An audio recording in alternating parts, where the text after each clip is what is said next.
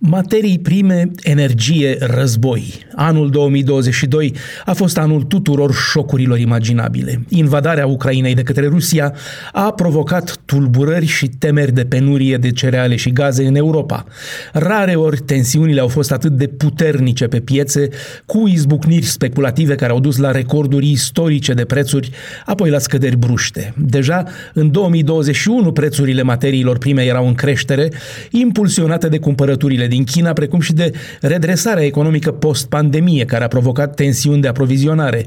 Invadarea Ucrainei de către trupele ruse în februarie 24 a accelerat aceste creșteri. Astfel, în domeniul energiei, prețurile gazelor au sărit într-un mod fără precedent sub efectul secării livrărilor rusești către Europa.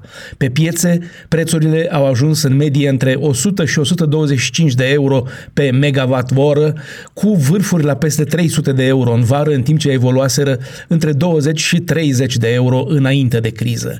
E fără îndoială un an de ruptură. Ca și în 1973, va exista un înainte și un după la acea vreme, în 73, lumea a trecut de la petrol la nuclear pentru a produce electricitate. De data asta nu mai avem gaz rusesc și probabil nu ne vom întoarce la el decât dacă va reveni pacea și o Rusie pașnică, ceea ce pare acum mai mult decât iluzoriu.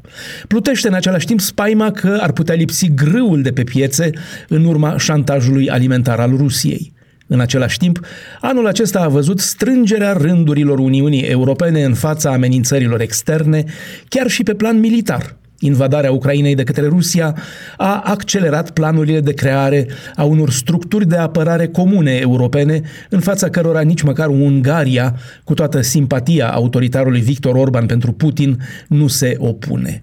Toate acestea s-au întâmplat în timpul președinției rotative a Uniunii Europene de șase luni a Cehiei. Cehia, care intrată în Uniune în 2004, a deținut conducerea Consiliului Uniunii Europene pentru a doua oară. Prima oară a fost în 2009, și Cehia tocmai a predat președinția Suediei, care o va exercita în prima jumătate a anului viitor și va fi urmată de Spania. Nu este însă singura mare evoluție geopolitică a anului în Europa.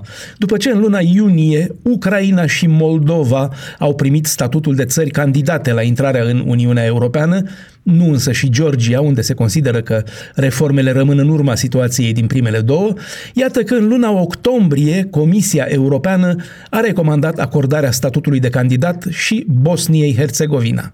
Privind retrospectiv la acest an, se poate spune așadar, în ciuda crizei, că dacă Putin își dorea să slăbească coeziunea Uniunii Europene, rezultatul obținut este contrariu.